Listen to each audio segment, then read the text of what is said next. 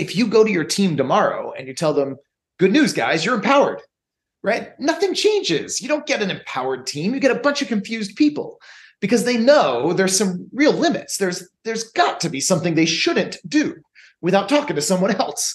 So people without the clarity will spend their time searching for the clarity or deferring to big meetings, which is a hugely inefficient way of getting that. Welcome to Pyramid to Circles. Pyramid to Circle. This podcast is for the leaders and for the change makers who have the goal of evolving their company towards more collective intelligence, more empowerment, more self-organization, but who are asking themselves how to make this happen, where to start, and how to get inspiration from others. Inspiration from others. Pyramid to Circle. Pyramid to Circle. Welcome, everyone. Tonight, I am particularly thrilled to receive a guest who has been a master and an educator for me. He taught, he taught me 11 years ago a method for self organization that was by large under the radar at the time, but which has become the leading model since then, as his approach has been implemented in thousands and thousands of organizations all across the globe.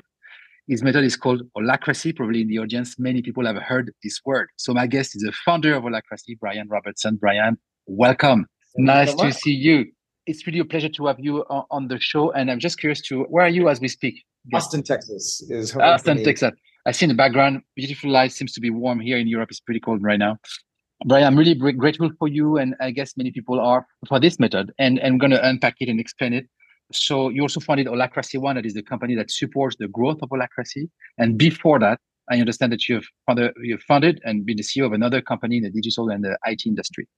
Today, you see your work as uh, I, I, read this in your profile as allowing leaders to release the reins of personal power and persuasion into a trustworthy and explicit governance process. Before we go into the content of Holacracy, what is your vision of leadership? What are the limits that you see in the existing power model at place in most of the organizations with, you know, CEO and then uh, leadership, you know, executive teams and then teams, people managing that. And maybe how do you see the role of the leaders in a new model? What should they do differently? So this, what is your vision really about leadership and power? You know, I, I find it fascinating that we talk so much about leadership. Uh, even that fact tells me something. And what I'd love is for the discussions to not really focus much on leadership, not because it's unimportant, but because it's so integrated that it becomes something that everybody does, and it's no big deal. It's like breathing. We don't spend a lot of time talking about how do we breathe. That's really important, but we just do it. It's just effortless. It just flows, and everyone does it.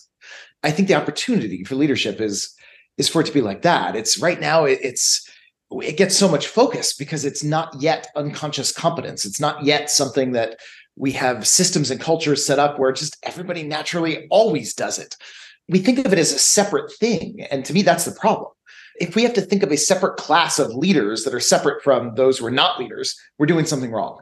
And if we have to think of leadership as something different than what we do every moment of every day with every decision we make, we're doing something wrong. Right. So, so that to me is the opportunity. How do we get this so integrated that everyone does it all the time? And then from there, let's optimize how conscious we we show up moment to moment. Right. I want to be talking about consciousness, not leadership as something separate from not leadership. Wow. Okay. So you say con, con leadership is actually the consciousness that you're having moment to moment into what you're doing. Is it lacking in organizations today? You see that.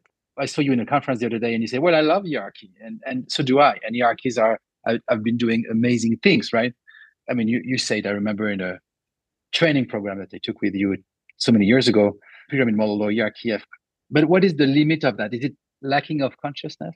So I think we can answer this on different levels. There's like at the individual level, we can ask what, what's lacking in me. What's what's the what's in the way of me showing up with more consciousness, more intentionality, Mhm. more clarity, moment to moment, day to day. And then we can also ask it at, at the system level, right? What what in the system around us blocks people from using their consciousness, from leading beyond their own individual choices, right? And and I think it's it's really useful to look at both of these because they're just two different things. Internally, when I look at that, that that's really the domain of personal growth, personal development, self work of, of whatever sort. What are our blind spots? What are our uh, habits, our patterns, our fears when we we kind of contract and act from them instead of from our wisest, most expansive, you know, vision. so we can look at that. We can find our own shadow, our own, you know, uh, wh- whatever's uh, unconscious in us that is maybe at play and blocking us from our our best expression of our uh, our consciousness, our leadership. Uh, and the more we do that, I mean, the best leaders I know are the ones that have done the most personal growth, the most of their own shadow work. Then, separately from that, we can also look at well, great, even if you have a company full of incredibly conscious people, that doesn't necessarily mean you have a very conscious organization. In fact, often it goes the other direction. I've seen companies where each individual is actually pretty remarkable. Their, their own capacity for leadership and consciousness is quite remarkable. And yet, it almost hurts because the system around them doesn't make it easy to integrate that. So you end up with everyone kind of clashing into each other and all leading in different directions. And in that sense, you can have individuals who are great leaders, and that can hurt the system if the system isn't designed to integrate them effectively. So, uh, a separate question is what are the constraints in the system? What gets in the way of any one individual who has some conscious awareness of how something could be better from driving improvement in that something?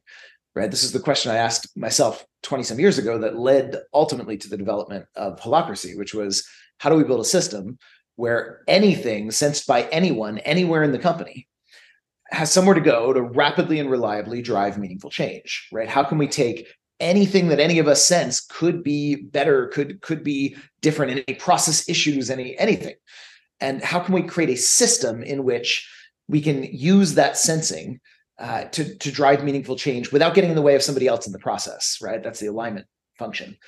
You know, one way people do that right now in management hierarchies is simply you go talk to the boss when it's something beyond your scope. But as a system that doesn't scale well in the face of complexity, and that's what we're seeing a lot today. We have incredibly overwhelmed managers. We have management hierarchies that are bottlenecks and bureaucratic, and it's easy to to I think sometimes pin that on different people in the system. But I think a a much more useful frame is just maybe the system itself is is perfectly designed to achieve the results of bottlenecks and bureaucracy and overload and all that stuff. So what can we do to shift the system around us to allow leadership to flow from everyone? In a large organization there is a strategy. There are big goals. Those big goals are sometimes complicated to grasp for everyone. There are so many so much complexity internally and there are there are so interdependencies and alignment is key we talk about tensions and uh, I think more on, on the system and make the adjustments at every level. I think that's the key. And I, I really want to talk about it. But just before that, how to, on one hand, stay, if we are very many in an organization, stay aligned on, on, on goals and going in the same direction. So it's not chaos. And on the other hand, at the same time, giving enough space for everybody to find their own way or not be in the way of others or not have anyone on their way as they go that's empowerment on one hand and there's alignment on the other hand that are two needs at the same time. How can we reconcile those two needs? Rather than looking at those as if they're opposed which they might actually be in some systems you know the more you have uh, alignment you do it at the expense of you know freedom for people to adapt. But if that's true in your system if those are at odds the opportunity first is to change the system. How can we instead have each one improve the other right? Uh, which yeah. should be possible. A great example uh, is the human body. We have a lot of alignment. When I go for a jog, my entire system goes with me, right? Like my heart beats faster, my muscles move in rhythm, my lungs take in more oxygen. The whole system's aligned. The body is so well done. yeah, I have I have a, a, ton of freedom, and we do that without yeah. a top-down command hierarchy. By the way, there's no CEO cell telling the others what to do. There's trillions of cells working together in harmony without a top-down command hierarchy. And there is a governance that we maybe not be aware of, but there's your brain saying, okay, we go there, and then the body's ah, following, but, your foot is following. Even right? that. Now, if you look at the latest science in this, that's a, a mental model that was us projecting our old model on what okay. we were studying. The, the yeah. latest science in this is it's a much more decentralized control system than we realize. There's okay. more neurons in the gut than in the, yes. the brain. That right? There's massive amounts of tissue in there that that also yes. regulate the. We're just now discovering the importance of the whole GI system for the entire you know uh, uh, emotional cognitive system of the human right I, am not saying there's not a sense of hierarchy there but it's a different kind it's not a command mm. hierarchy right it, it's a, uh, a, hierarchy of function so each cell has its own autonomous little mm. function mm-hmm. and, and, it self-organizes there's no cell that pokes in and structures it yes it's a self-organizing entity which is part of an organ and that organ is also an autonomous part of a broader organ system so I'm not saying there's no hierarchy. It's a different kind of hierarchy. It's, so it's that's a, an holarchy, right? Or that's it's a holarchy. that's what Yeah, you call an holarchy. That's why you, this this is where the word holacracy actually itself comes from, right? Yeah, so this is nature's way of organizing for complexity. It's it's hierarchical, but in a different kind. It's not a command hierarchy. It's a scope of function hierarchy, um, or a holarchy, which is is a, a beautiful word for that. So, in that system, you have alignment and you have empowerment. Th- those aren't at Yes. odds. In fact, each one serves the other, and you still need it, right? You don't have cells that are just going doing their own thing, or we call that cancer. It's hard on the whole system, so we have systems to prevent that, right? But uh, in an organization, often in, in a- a simple management hierarchy, these two do become at odds. You have a choice. Do you want more controls to get alignment, or do you want more empowerment? And I think it's a false choice if we instead look at why does why do those feel at odds, right? And usually it's a lack of clarity uh, or the wrong Mhm. clarity. And this is where a lot of people go wrong. I think when they try to get more empowerment, it doesn't actually work to just try to throw out clarity, throw out structure, throw out the bureaucracy that's in the way, which is a natural first instinct, right? That people see all the policies and bureaucracy that's in the way. So they, they try to get rid of them. But if you go to your team tomorrow and you tell them, good news, guys, you're empowered, right? Nothing changes. You don't get an empowered team. You get a bunch of confused people because they know there's some real limits. There's there's got to be something they shouldn't do without talking to someone else. So people without the clarity will spend their time searching for the clarity or deferring to big meetings, which is a hugely inefficient way of getting that. So what we really need often to bring these two in, into uh, alignment is clarity.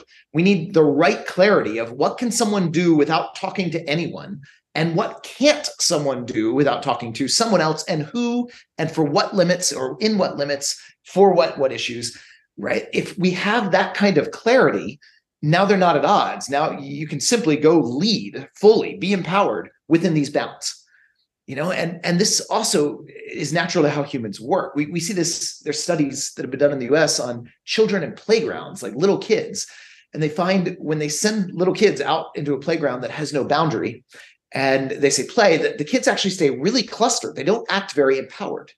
And when they put a fence even a low fence that people could step over but a low fence out way around the, the area they will then go fill every every square foot of it right? They'll they'll fully use it. Boundaries help empowerment. Boundaries help clarity. If you want empowerment you need limits. If you don't know your limits you don't know your freedom right? If you don't know the limits of your empowerment you actually aren't empowered.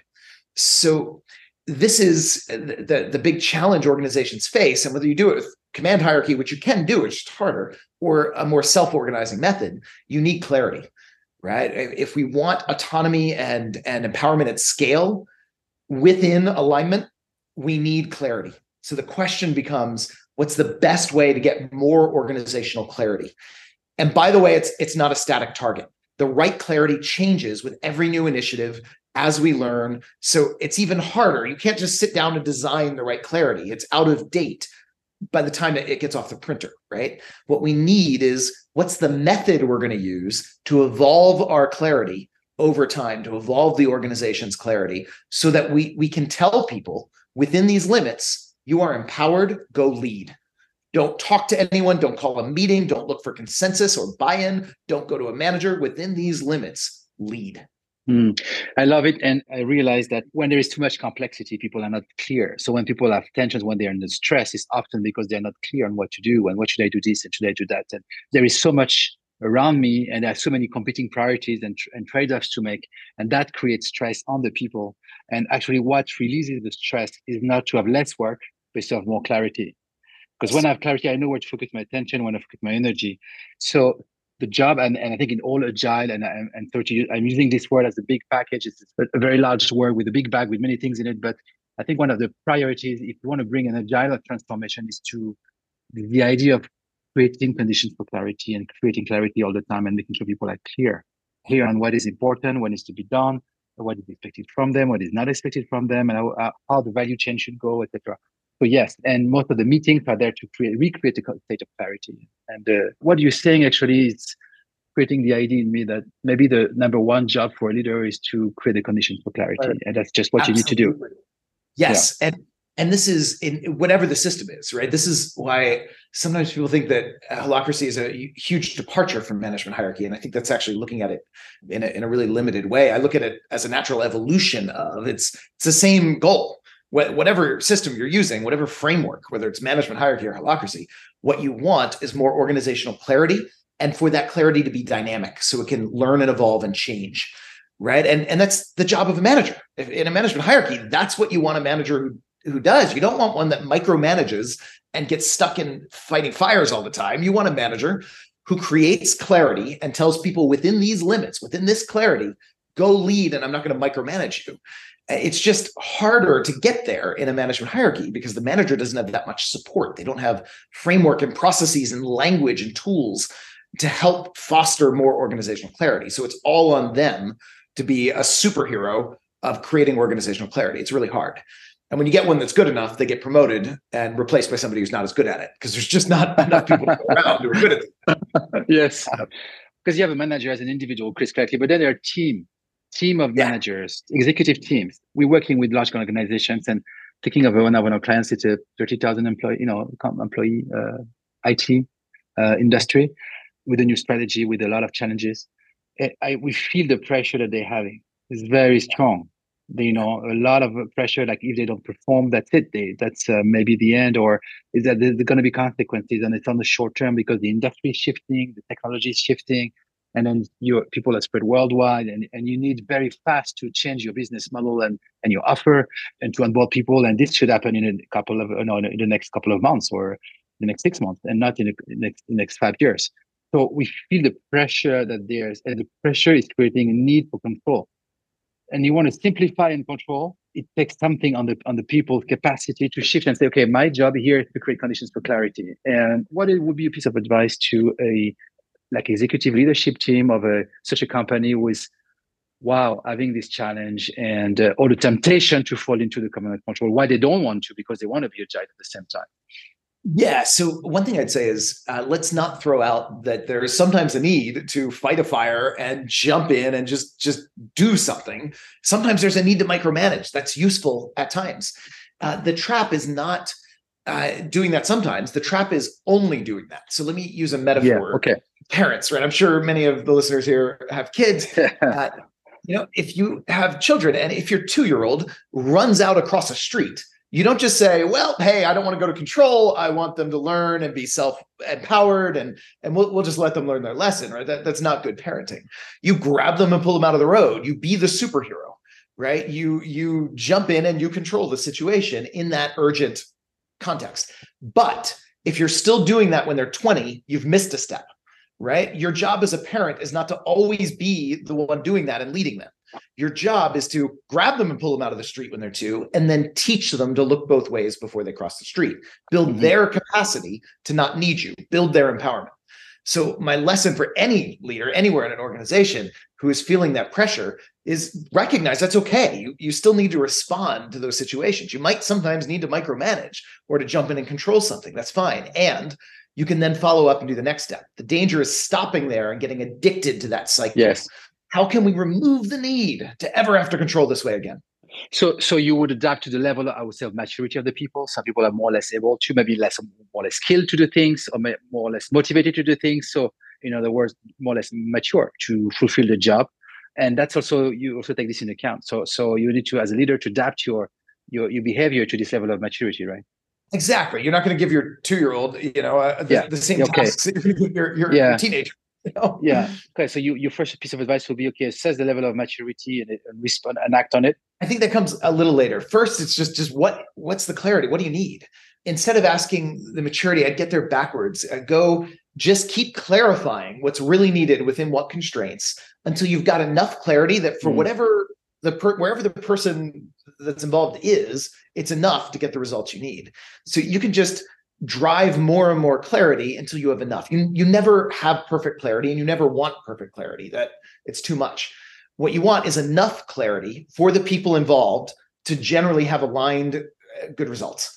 And that level is going to differ based on how seasoned those people are. And that's okay. And you, you can ask it the other way around. It tends to be more useful. Let's just keep creating more clarity until we have no more tension. Right so instead Okay. of trying to upfront design a system that you know gives enough clarity let's just go the other way and listen when we need more clarity and create more clarity and stop when there's no more tension Yes. Okay. Great.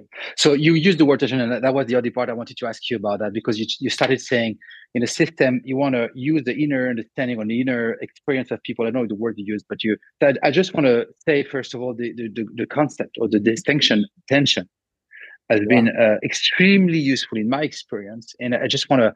I'm so happy to have you for for you maybe to. I'm really happy to ask you your definition and explanation. What is attention and what's it interesting and useful to work and process with tension because the word attention makes people a bit hence always a bit surprised and what is tension Yeah. they think of personal tension and people tension and problems and all that and they don't want to talk about that and, and so the word is creating a bit of a reaction most of the time but when they experience it they understand so yeah I'd love to hear you on the tension Yeah. So I, I use that word uh, first, not to mean something necessarily negative, but just to capture an experience. And it's, if you look at even the root of the word from the Latin tendere, means to stretch.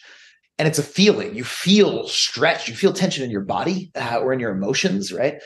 I, I think a mistake that that's often made in business today is people spend too much time designing based on mental stuff, which ends up with a lot of uh, analysis paralysis and a lot of design that isn't actually grounded in the real business context and needs. So one of the things I encourage people to do is feel, not just think, but feel what's in the way. Where, where do you feel some tension?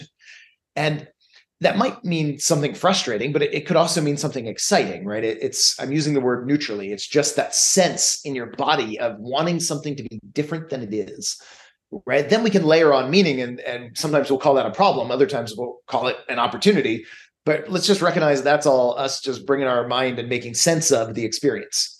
The experience is just a, an urge uh, an impulse a sense of like oh there's some tension here in my body or my heart or whatever. So if we let tension drive change we stay far more grounded.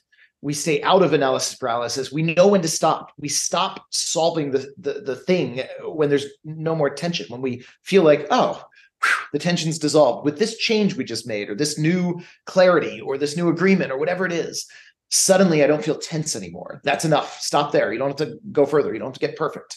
And then how can we be more sensitive to noticing anything that catches our attention. That's another way of pointing to tension. The word attention and tension have the same root there right? So i'm doing this all the time. What grabs my mind? What just you know pops into my head right? Those are signs of what i maybe feel some tension about right? So notice those things and, and let's drive change based on those the, the felt sense of what what could be better towards our purpose yeah very interesting and and uh, it happens sometimes it happened to me to actually because i have this distinction tension Yeah. to acknowledge that i had one and it took me courage to actually own it and to speak it. And because we have this process in holacracy that you t- that you brought to acknowledge and realize that okay, here I have a tension, and maybe it's not actually comfortable to look at it, because if I'm if I fully own it, there will be consequences. So it takes sometimes courage, but owning it and realizing it and speaking it, maybe in the right way, in the right context, with the right process, allows amazing uh, results, and uh, it accelerates what needs to be done. Yep. And there is a wisdom in the attention. You were talking about brain cells in the gut, because they may be coming from there. There is something more in the body or something that you, if you really be honest with yourself, you feel this is something is wrong here. I have attention. Now I have attention. I'm aware that, okay, this is something I can process and I can work with. So I'd love to hear you about how you work, how to work with attention. If I feel attention in my job, I feel something is in the way. As you say, I see that uh, I, I, I sense things I would like to do different. How to you how to work with them? One i just want to make the link back to leadership we talked about. Another way of thinking of leadership is simply can i be aware of the tensions i'm feeling consciously? Because often people aren't. They're numb to their own tensions. So how much can i be aware of my tensions? The more awareness i have the more consciousness i have the more tensions i'll be able to sense. And then can i mindfully choose the most effective means of resolving that tension for the organization? Right? That to me is leadership in a nutshell. It's sensing and hmm. processing tensions right a good leader is one someone who can sense consciously sense and process their tensions as simple as that so for me i like to think in terms of pathways so once i'm aware of attention first just capture it right uh, the simple act of writing down attention is so helpful. We can't hold enough of them in our head. Our minds aren't for that. Whereas my friend David Allen says the mind is for having ideas, not holding them. So, first skill, get used to noticing your tensions and just dumping them into an inbox somewhere to process notes, whatever. Then I ask, what's the pathway for solving this tension, or what there might be many pathways. For example, some tensions I want to queue up an action that I'm going to take. Sometimes it's bigger than that. I want to queue up an outcome or a project that I'm going to work towards with many actions involved. Sometimes I need to request something from someone else. So another pathway is I want to request an action or a project from somebody else, right? Um, that's another pathway I could use. Sometimes I want to change the processes around us or create more clarity, right? And this is one of the most, uh, the least used or most missed pathways, right? Often people go to the actions or maybe requests, but miss the chance to say, wait, what we really need here is a process update or more clarity of who does what right? Anytime you're tempted to say the pathway is go to a meeting, that should be a clue that there's probably a better pathway, right? Even if you have to use the meeting to get there, there's still a, probably a better pathway, right? What what clarity would you need so that this didn't need to go to a meeting? You knew exactly who to go to for what, right? There's very very few things that really should go to meetings if you have the right clarity. There's some, but very few. So right, these are the pathways. Do I bring it to a meeting and if so, that should be a clue that maybe there's another pathway to find or, or build, right? Uh, these are examples of some request an action, take an action myself, or do I create more clarity or update a process or something like that? Uh, evolve the organization's clarity in some way, right? Uh, and sometimes it's something else. Sometimes it's interpersonal. Sometimes it's like this is actually isn't about the work. It's about how you and I work together. So what I really need to do, I, you know, I realize I feel frustrated and I want to clean something up with you. I want to just feel heard and for you to understand me better. Or, hey, something you're doing doesn't make sense to me and it's bugging me at a personal level. Maybe I want to understand you better. So there's interpersonal pathways you might might use. Sometimes it's a new agreement at a personal level, right? It's, you know, I get frustrated. You're 10 minutes late to every meeting. I'd like to ask for an agreement. Will you prioritize getting to our meetings on time, please? Right. Or whatever. So uh, just to give a, a sense, there's all these different pathways. And I think this is also where people often have an opportunity to get more conscious, right? Or to be better leaders. Instead of just defaulting to a meeting, which is what a lot of people do, or just thinking of it all the same and they just go do something without mindfulness, let's just pause a moment and be a little more mindful. Which pathway is most hmm. effective mm. here? Or maybe there's several. Sometimes there's a few different pathways I want to take. So that's another way to just notice what you're doing. This is good leadership. It's it's it's being able to consciously choose a response to a stimulus. Hmm. There is a tool, there is a method that is working for teams. That is tension triage. Maybe a couple of words on that because in the field of the collective, sometimes I have tensions and I don't have the I don't have the clarity of maybe what is the right pathway or who is involved. Maybe that tension has to do with many people, and I don't even know. I'm not sure, or if it's who. I'm not in state of clarity, as we said earlier. So, so there, maybe a few words of this very simple and very effective process, just to give a bit of concrete for our audience on like a method. This, this is one of the pieces of, I think they call it of holacracy. Yeah, this is so we have a process called a tactical meeting in holacracy, and yeah, uh, it's actually a really useful practice you can use even if you're not going to do all of holacracy. This is a yeah. piece simple and powerful but the, the interesting thing it's a different meeting process for dealing with like a, what typically might be a team meeting or a staff meeting or whatever. But it's one that that really gives practice for how to be more conscious and better leaders in processing tensions. So I, I, the the cool thing about it is it's practice for what you want people to do outside of meetings anyway which is be more clear with hey i'm sensing attention and let me be mindful about how i want to process it. So and these meetings are quite a bit different than what we're used to and a lot more efficient. So in most meetings, our agenda is built of topics to discuss, and then we all bring our attentions about that topic, and we basically fight for the collective attention uh, around that topic. And it's it's pretty inefficient. It's Holacracy's tactic meetings different. It's the agenda is built on the fly in the meeting, uh, based on the tensions anyone wants to bring and add to the agenda.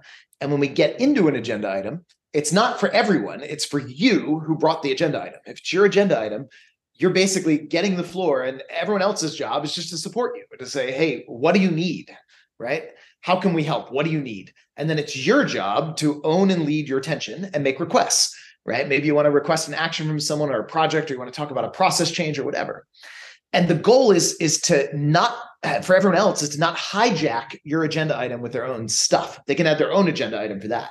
It's to be in service. And I, what I love about this, it's also training something that will change people's personal relationships as well. Because um, maybe some of you listening have learned this. I've certainly learned with my fiance, if she brings attention to me in the relationship, you know, she says, "Hey, I've got this this thing that's bugging me" or whatever. The worst thing I can do is say, "Oh yeah, well I have this tension too." Right at that point, it's the wrong wrong thing. Uh, it works better if I fully give her the floor and the attention and the focus. I listen, I receive her, I help her figure out what she needs to do to resolve her attention, and when it's done, I then say, "Can I have a turn?" with something that I've got attention about. That works so much better. And anyone who's been in relationship for any length of time probably knows this. So what if our business meetings could be training that skill? That would that hmm. would be really cool. And that's exactly what the tactical meeting process does. It's about taking turns processing tensions, one tension at a time. Not everyone bringing their tension together, one tension per agenda item, one at a time, and it's one person's floor until they've got what they need. Everyone else there is just in service to them, and we take turns. And it's mm. a game changer we've had somebody measured this once uh, in in a state government entity that adopted the holacracy in the U.S. They looked at before and after six months of this practice. How many meeting minutes did it take to get a clear action or clear decision out of a meeting when you needed it from someone else? And the reduction was over 90%. So 90% less wow. meeting minutes needed. Yeah, it was, in other words, you can do 10 times as much in your meeting or have one tenth the meeting time and get the same result which is pretty pretty remarkable. And not only that, but it's more empowered. it's training people how to be more empowered outside of meetings as well. Wow, and I concur to that. Having having experienced it, also applied it in many many contexts, and that's also the maybe the first thing that people really can easily implement because once you get it, it's easy and it creates so much uh, so much efficiency focus and pleasure with also in the meeting and present and quality of present.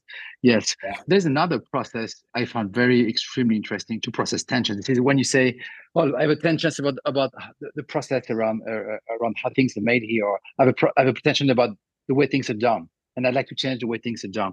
So you call it the governance. Maybe a few words on that, also to make it a bit concrete and understand what's behind. I love this example. It's a true story. Uh, so this was a governance meeting at my company long ago. So I, I, do a lot of speaking like this, and often at conferences, like we were at, you know, a, a, few weeks ago, and we get a lot of requests from our our conference organizers and our network to have me speak, and we have to sort through them and decide which ones should I go to. Only you know, so much I can travel so we have a role for that. And the role is called casting agent. Um, Holacracy is a role-based system. We break things down into roles. This is one role. It's not the whole of somebody's job. It's one of about a dozen roles that one of my colleagues fills but somebody in my company fills this role casting agent. And their job as casting agent is to book me in my spokesperson role. I fill a role called spokesperson book me for talks so to do that, she was building relationships with the conference organizers, right? Someone would request me, she'd build a relationship, negotiate with them, come up with a, a, plan, a vision. And at the end of her process, she'd present it to me and say, Hey, here, I, I negotiated this thing. And sometimes, many years back, I would say, no, I'm not going to go. It's the wrong market or not big enough or whatever, not worth my time and she she had some tension. She felt frustrated and disempowered right? She had built a relationship spent a lot of time and energy and then i shoot it down at the in this case it's interesting because while we certainly could firefight this uh, with just individual actions here and there this really indicates a process change. There's something in the way we're working and that's the domain of these governance meetings. So she came to a governance meeting of our marketing team which is where these two roles live right? Our casting agent and spokesperson role are both in our marketing circle team, right? So she goes to our governance meeting. Governance meetings happen in every team. She goes to this team's governance meeting and she proposes adding a new expectation on my role. Specifically, she says, I want spokesperson to be accountable for documenting the criteria that you're going to use to accept or reject speaking engagements. She said, because if I could see that criteria up front, I could assess it myself before I waste all this time and know you're going to stick to the criteria that you've documented. So she said, I want to expect that of spokesperson. And there's a cool facilitated process for this. It gives people a voice, but it's not it doesn't get stuck in consensus. It's not what it's looking for. It took two minutes in this process to get this proposal adopted. So two minutes later, we had a new expectation of my spokesperson role to solve retention. So that after the meeting, she could turn to me and say, So when do you think you'll have that drafted for me? right? Give me a estimate. When will that be drafted by? And the footnote of this story that I find so funny is uh, I'm the founder of this company and a seasoned CEO for years before that. She was our newest hire right out of college. In what companies do you know where the newest hire Yeah. right out of college in two minutes can add an expectation onto the founder and then turn to him and say, When will you have that done for me by? Right? That's empowerment in action. That's what it looks like. It- It's it's Yeah. evolving organizational clarity based on her Mm. needing something to lead her Mm. role better. Mm. Doesn't matter Yeah. that she's our newest hire. What mattered is her casting agent role needs something from the spokesperson role that needs to change the process. That's what the governance meetings are for to change the process and the roles at Yeah. play. That's great. Thank you. It's a great example. It's and I, we just I just picture the situation, and uh, there- these are two ways to process tensions. These are two also types of meetings that that are in in in holacracy. Uh, a few words about the uh, the holacracy, the principle, and and you have a new release. Holacracy comes is an evolutionary material. It evolves over time. It gets better. In the latest version, you made a big shift, uh, basing the holacracy, which was a whole approach, into into different principles and saying, if I understood correctly, well, you can start with one of the principles and apply it, and then you can, you know, see, go where you see fit, and and and what is adapted, you know, adapted to your context, and and yeah. So so it's a much more adaptive approach. I I understand. Could could you explain that? What happened? Why did you do that? What happened? And then what are those five? I think five key principles. Maybe we could review them. I think it would be interesting because because this is a new thing, uh, kind of a new thing in holacracy, and and for those who have been following for many years, they may not be aware of it. Yeah, this was a huge change earlier this year. Yeah. uh, and it was years in the making before that getting there and it came about because what we saw when we we looked at the market and companies doing this when companies successfully made the transition it was really powerful. The most common thing we heard is i'd never go back. And at the same time there was a lot of companies that failed to get there in the first place and even more who never tried. And when we talked to them more what we found again and again was just the change was too big all at once right? And either they they failed often because they tried to chunk it down but they didn't know how to do that well so it didn't work or they just couldn't do it all. It was too much to absorb too big to digest all at one time or they never tried because it, it was too big. And and the problem with the last version uh, i mean this is i think the biggest fair criticism we got was it's kind of an all or nothing thing. You had to you know it wasn't Yes. It was all self-reinforcing it was all uh, intertwined. So it was hard to like figure out how to do a part of it. And often when people tried they, it would be kind of like playing uh, soccer by only choosing one rule. And you know that that often doesn't make a fun game. It, it's just weird right? So uh, what we we did was really look at it and say how can we break this thing down so that it's still cohesive and it gives you a, a way of adopting a piece at a time and we chunked it down into five modules or five you know building blocks. And um, one of them is kind of the foundation which is just a language for describing roles. And we have now plenty of companies that are still traditional management hierarchies that are using our approach to describing roles because it's better organizational clarity. It gives a language for breaking down and clarifying roles that's just far better than what most management hierarchies do so that's the the the first building block and you can adopt just that and just have a better management hierarchy with more clear more clarity more roles. And then there's these four other modules you can kind of add on top of that in any order you want whenever you're ready and go as far as you want and stop when when you're done. And and it just gives you this path right? So we talked about two of them already. The tactical meeting is one and the governance meeting is another right? And then there's there's two more. One of them is about getting clarity on how people can manage each other outside of meetings operationally. So you need less things kind of going to the boss uh, providing some ground rules for how we we hold each other accountable basically. And then there's another module for um, really empowering the roles and giving people clarity on where they can lead and where the limits on their leadership are right? So these are five different modules and and you can adopt them in any order you want. And and it's just it solved the biggest issue we had the biggest issue we saw which was it was too big to do all at once for a lot of a lot of companies. And it was risky you know so now there's still some companies especially smaller ones that still do it all at once. That's fine great. But many companies especially the larger ones or more complex ones uh, or ones where not everybody is completely on board up front towards this kind of change it just needs a little bit of practice. Yeah. I think it was it was probably a great move. Yeah, yeah. Yeah. Because and and it was there was a lot of friction for doing the whole at, at at once, and and and I know there's a path. I understand. What are the first thing you do when you implement holacracy is working on the purpose, right? Yeah, holacracy is a purpose-driven system. Everything Yes. comes down to why are we here? What are we trying to achieve? yeah, Yes. definitely. Yeah. Okay. So which And which one of those principles is it related to? Um, it, that's introduced in the very first, the foundational building blocks. When you define more roles, every role has a The purpose, roles. Okay, And- it's cool. and yet every team Yeah. has a purpose. Uh, you know, so it's it's a breakdown. The company has a purpose, teams have purpose, roles have purpose. Yeah, yeah, it's an interesting question. I remember when you created Holacracy, and and because when we- when we met, you were well, it was not the beginning, but it was still the before the the big growth. Yeah, you had this vision for governance across companies in in the in an industry, in a sector, in an ecosystem itself, uh, like a societal vision for it. And uh, that is that was purpose driven. And I remember you were speaking about as a as a bit of a vision of the long term, like the next level of holacracy I'm very curious to know where you stand on this right now. And I say that from the from the personal belief that that is the next level. That is what we need to you know go towards too, like uh, integrating the needs of organizations and maybe the tensions of organizations across an ecosystem for the ecosystem, including I would say the living ecosystem as well, being part of it. So we we can govern those ecosystem inc- that that include the, the, the life on Earth and the and the, the, living system as well, in a way that is maybe that is more way more sustainable. So so I'm, I'm curious to to know have you, where are you on this? Is it something still alive in you? And Yeah. Oh yeah, totally. And there's there's examples of this now in Okay. practice, which I find beautiful. Okay. Um, excellent. one of the examples that I'm closest to is in my own company. So there's a network of 50 different uh, firms that do holacracy coaching now all around the world, different languages, different territories, and all that. And basically licensees where we provide the brand and a bunch of materials and all that and quality control, and then they go out and take it to the market.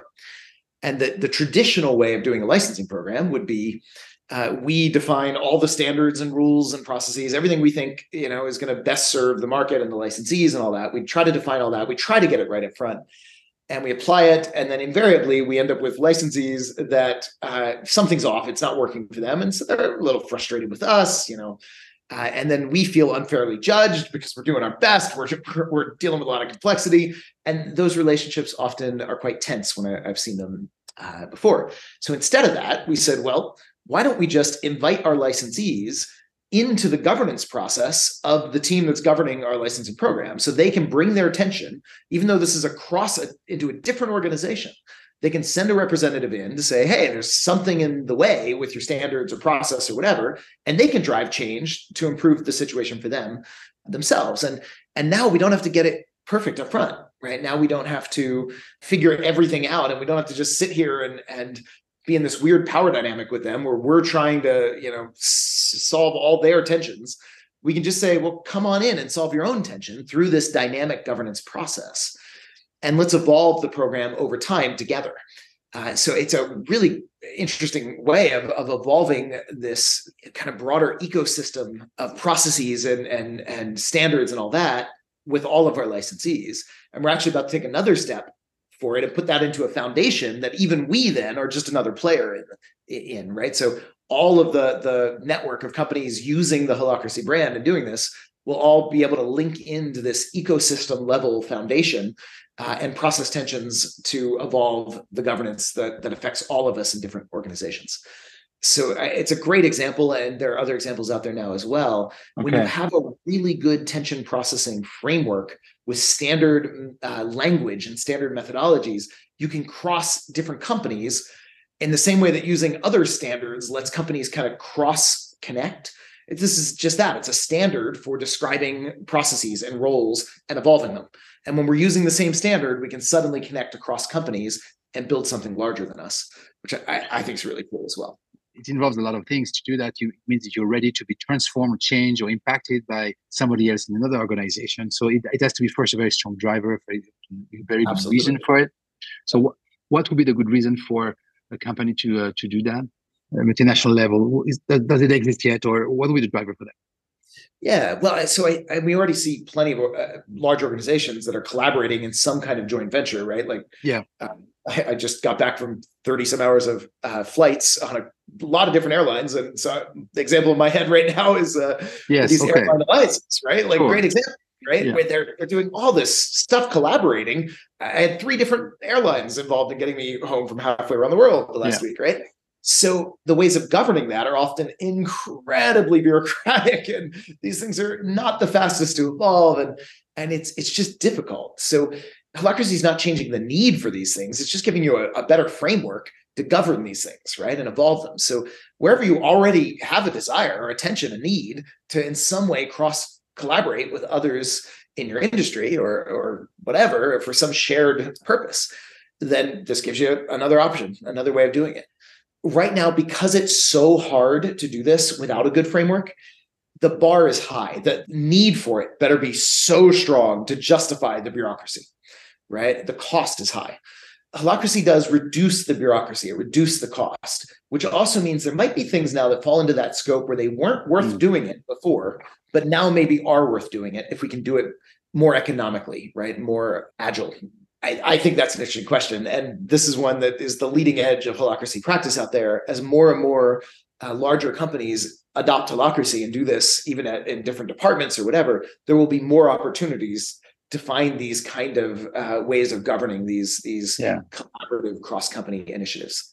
It's just like creating a, a, a cross silo team, and that is that is in charge of, of taking care of some of the common some things that some of the topics that that is that is of interest for everyone I have the, the, the example uh, in a multinational where uh, different countries they relate to the to the region, but they would be in a hierarchical relationship, uh, just reporting to the region and doing their own business. But in, in reality, all those those countries had uh, topics that they could share, like interest of sharing, creating synergies, maybe such as I remember they were doing campaigns and launches of new product and maybe some uh, web application and all that. Instead of recreating the renting the wheel each time, they would simply collaborate and share resources and creating a circle for that across across, the, uh, across wow. those countries, across those those, those uh, affiliates in different countries.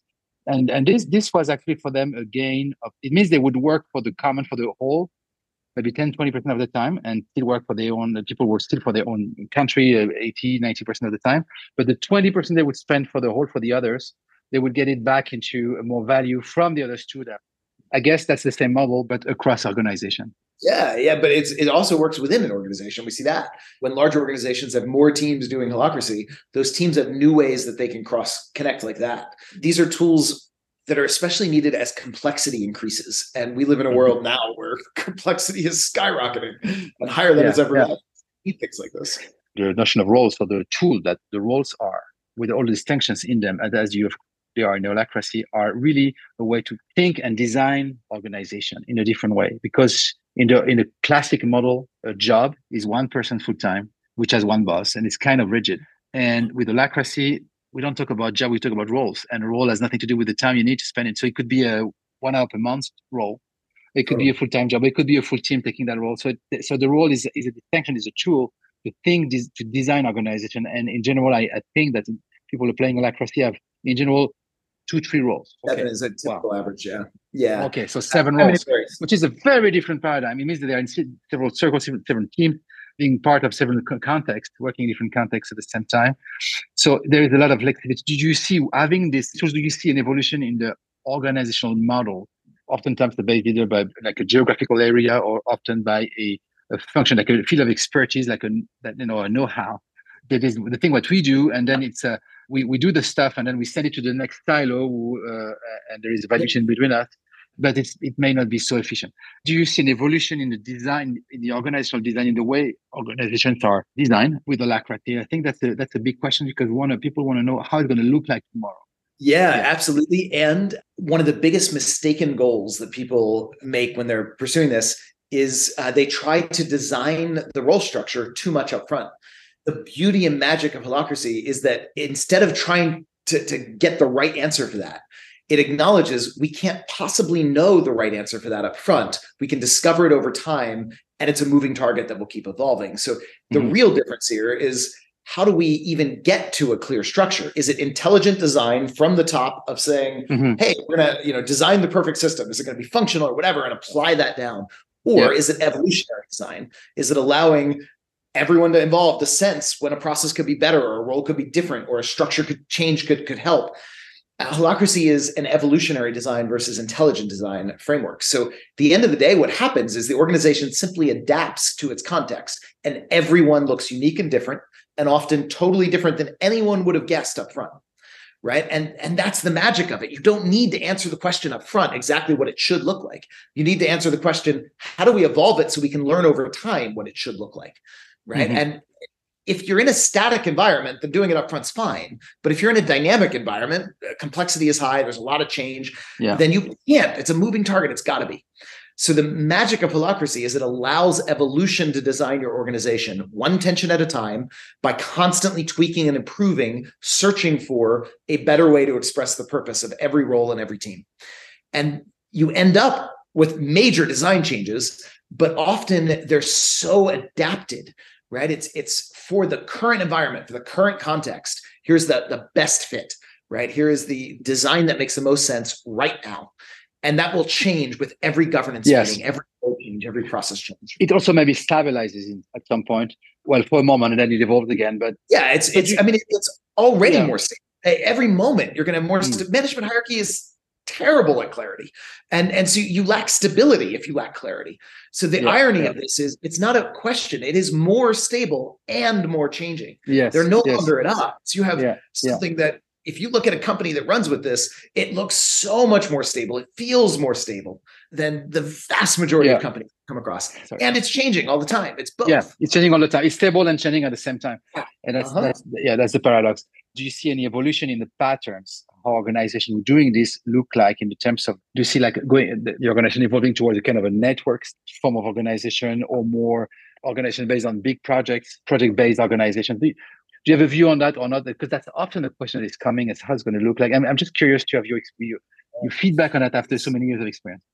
So it's so adapted to what that unique organization needs. It's yeah. not a one size fits all. It's more likely that it'll evolve towards more value stream organization. Uh, you know, yeah, organizing okay. around the the what is the value stream of how we deliver to a client. More likely to move in that direction than to move heavily functional.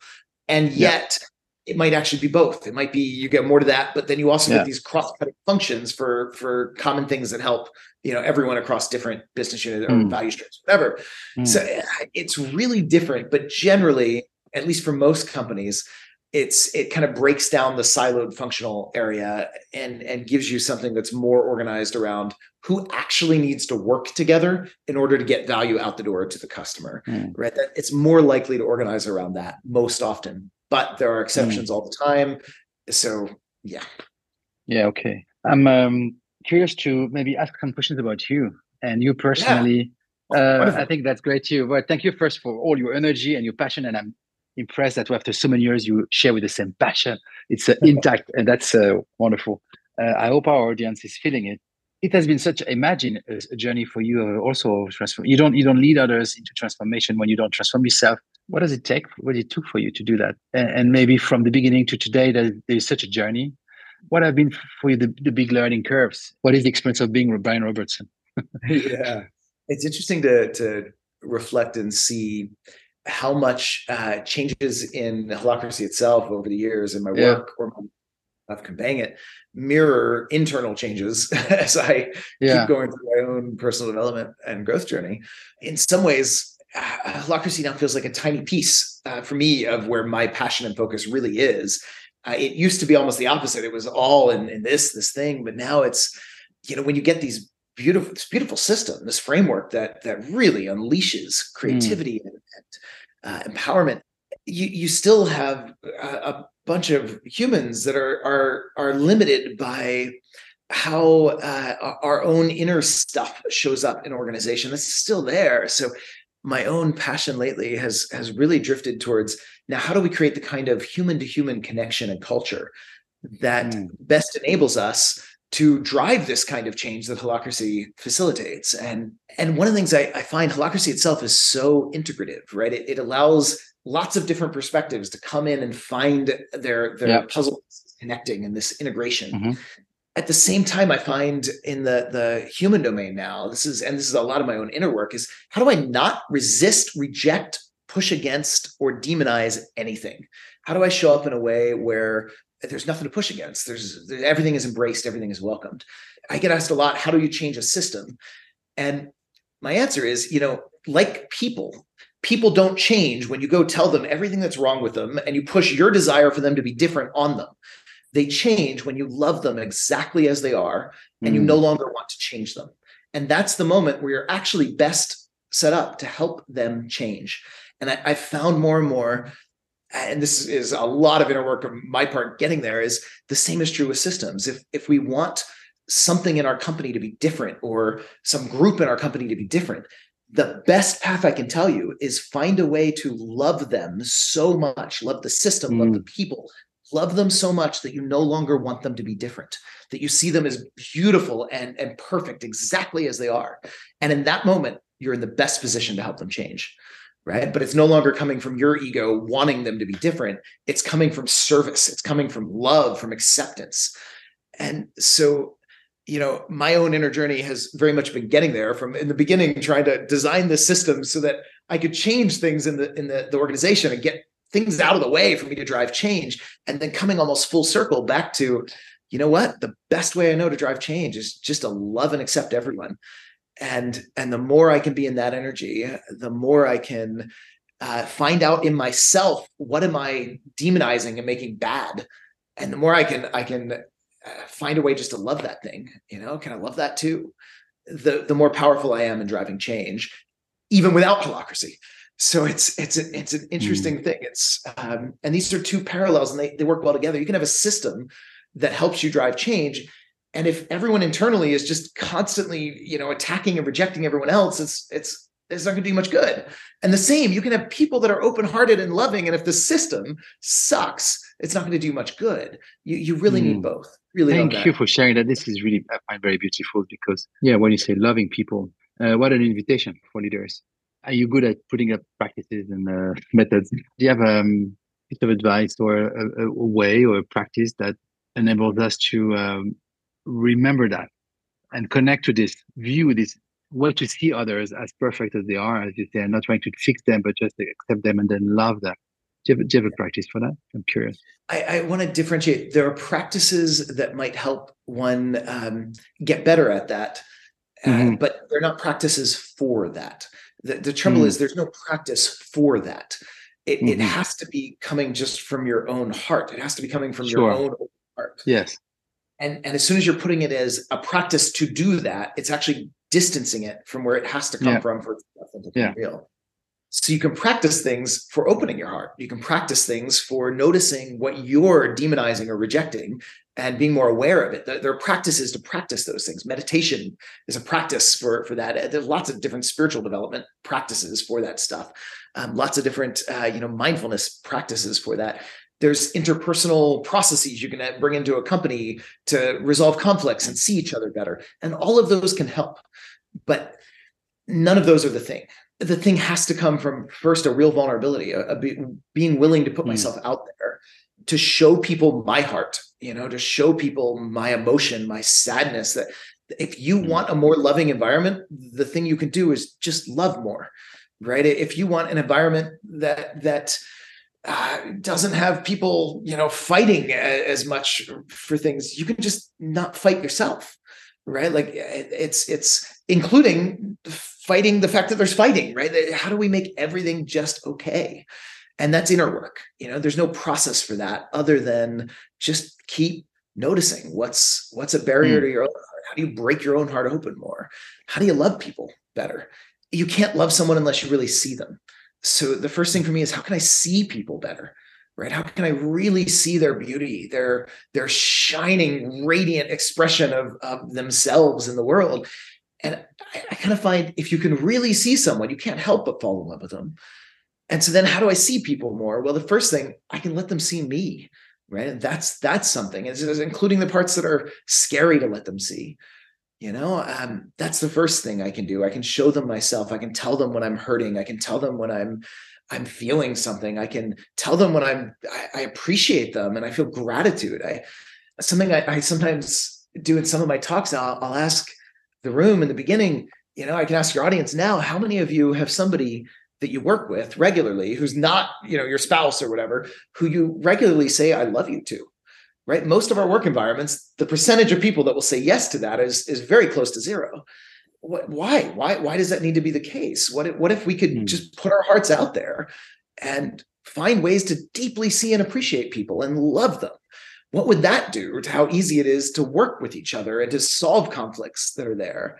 That's wonderful. I see our, our job when we facilitate a room and uh, create connections among people. That's a moment where actually what you create is actually love. People yeah. fall in love with each other. They fall in love with their colleagues. They fall in love with being together.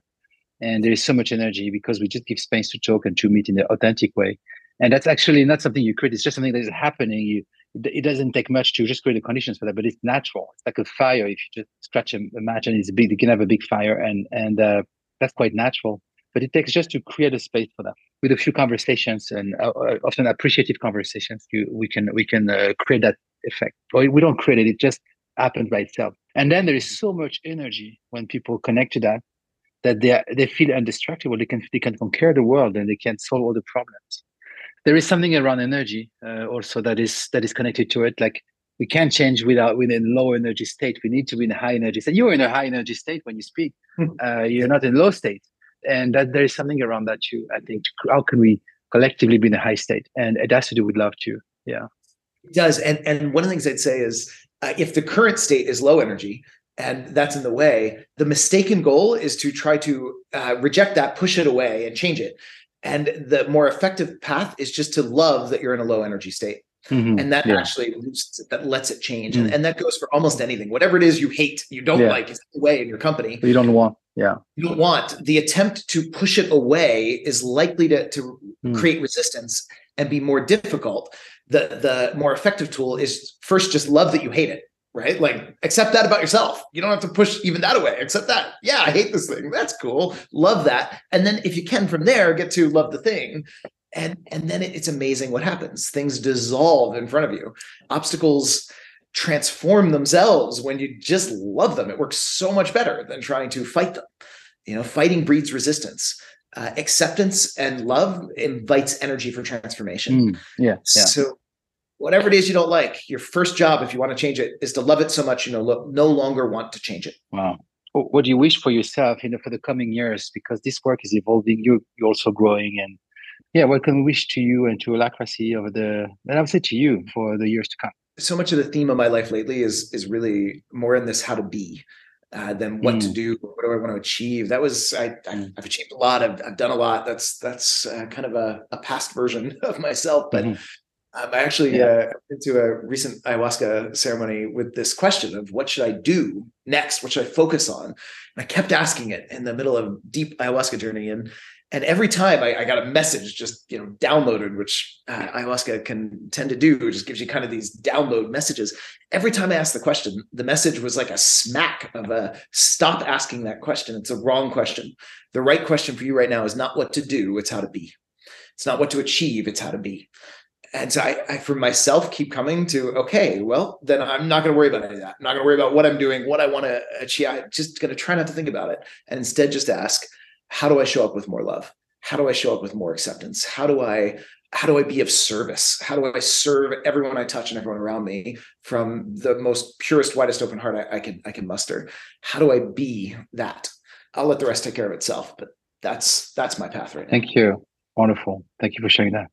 We are reaching the end of this conversation, and I didn't warn you, so I, would like to ask, with your permission, something that I often ask to my guests, which is I would like to leave you alone with the audience for a minute or two, for you to tell them whatever you want, and it could be a silent moment, you just offer a moment of bliss.